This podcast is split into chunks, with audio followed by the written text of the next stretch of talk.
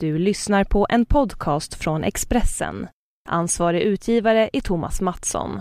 Fler poddar hittar du på expressen.se podcast och på iTunes.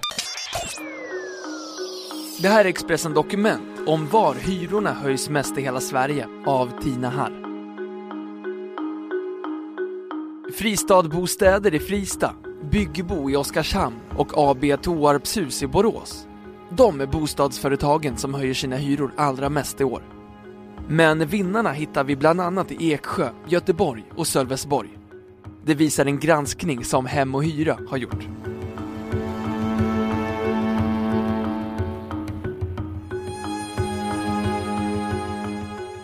Det finns 1,6 miljoner hyresrätter i Sverige och man räknar med att 3 miljoner bor i dem. Och det finns flera fördelar med att hyra sitt boende.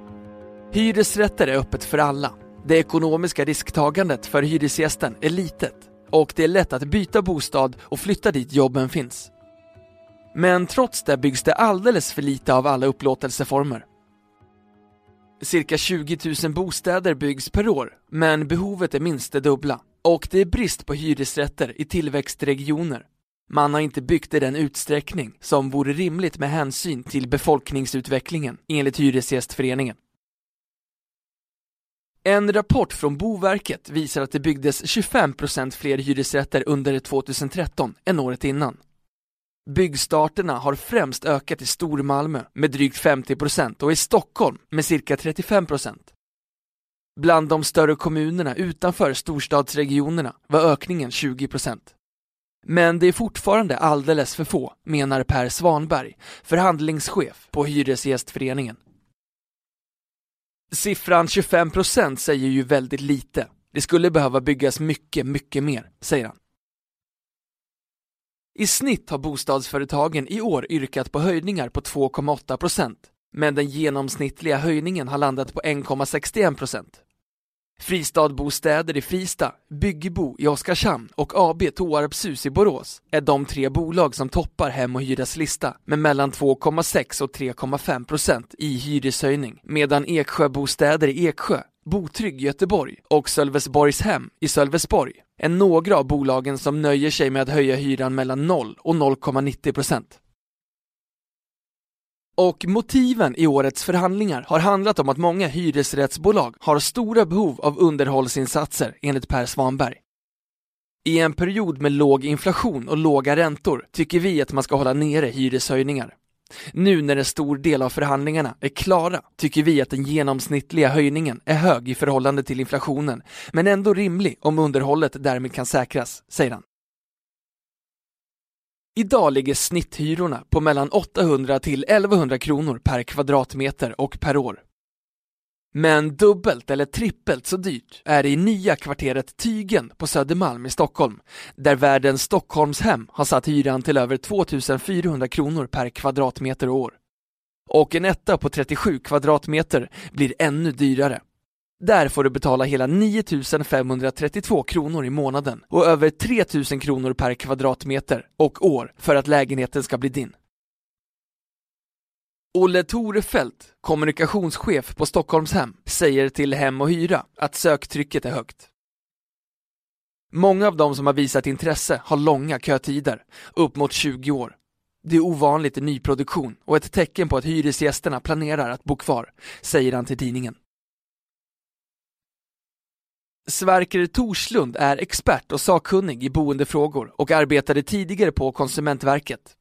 Han menar att det blir allt vanligare att förhandlingar strandar så här, särskilt i storstadsregionerna. Men han tycker också att det är viktigt att poängtera att 9 532 kronor för en etta inte är en ovanlig nivå för andrahandslägenheter.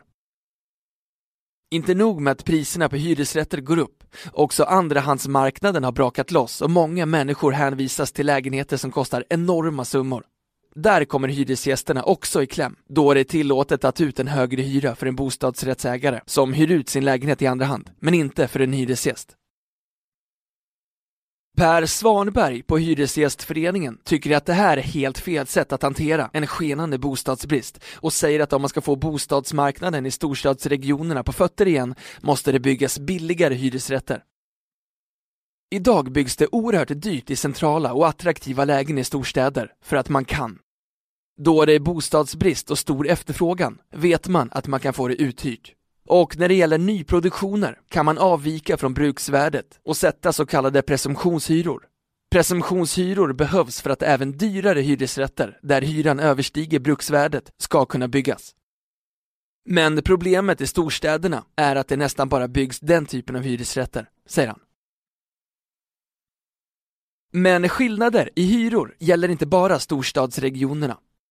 Studenten Kristoffer Fylkehed, 23, som pluggar statsvetenskap, bor ett stenkast ifrån Linnéuniversitetet i Kalmar och betalar 4 150 kronor i månaden för sin studentlya på omkring 34 kvadratmeter som han trivs jättebra med.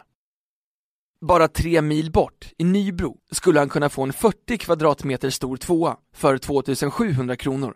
Hela 1400 kronor billigare. Men för honom är det inget alternativ att pendla i dagsläget.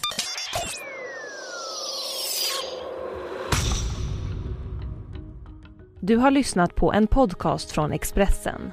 Ansvarig utgivare är Thomas Mattsson. Fler poddar finns på Expressen.se och på iTunes.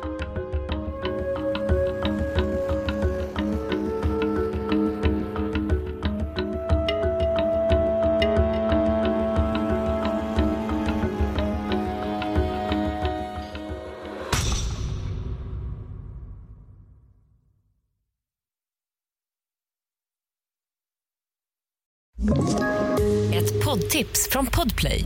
I fallen jag aldrig glömmer djupdyker Hasse Aro i arbetet bakom några av Sveriges mest uppseendeväckande brottsutredningar. Går vi in med hemlig telefonavlyssning och, och då upplever vi att vi får en total förändring av hans beteende. Vad är det som händer nu? Vem är det som läcker? Och så säger han att jag är kriminell, jag har varit kriminell i hela mitt liv men att mörda ett barn, där går min gräns. Nya säsongen av Fallen jag aldrig glömmer på Podplay.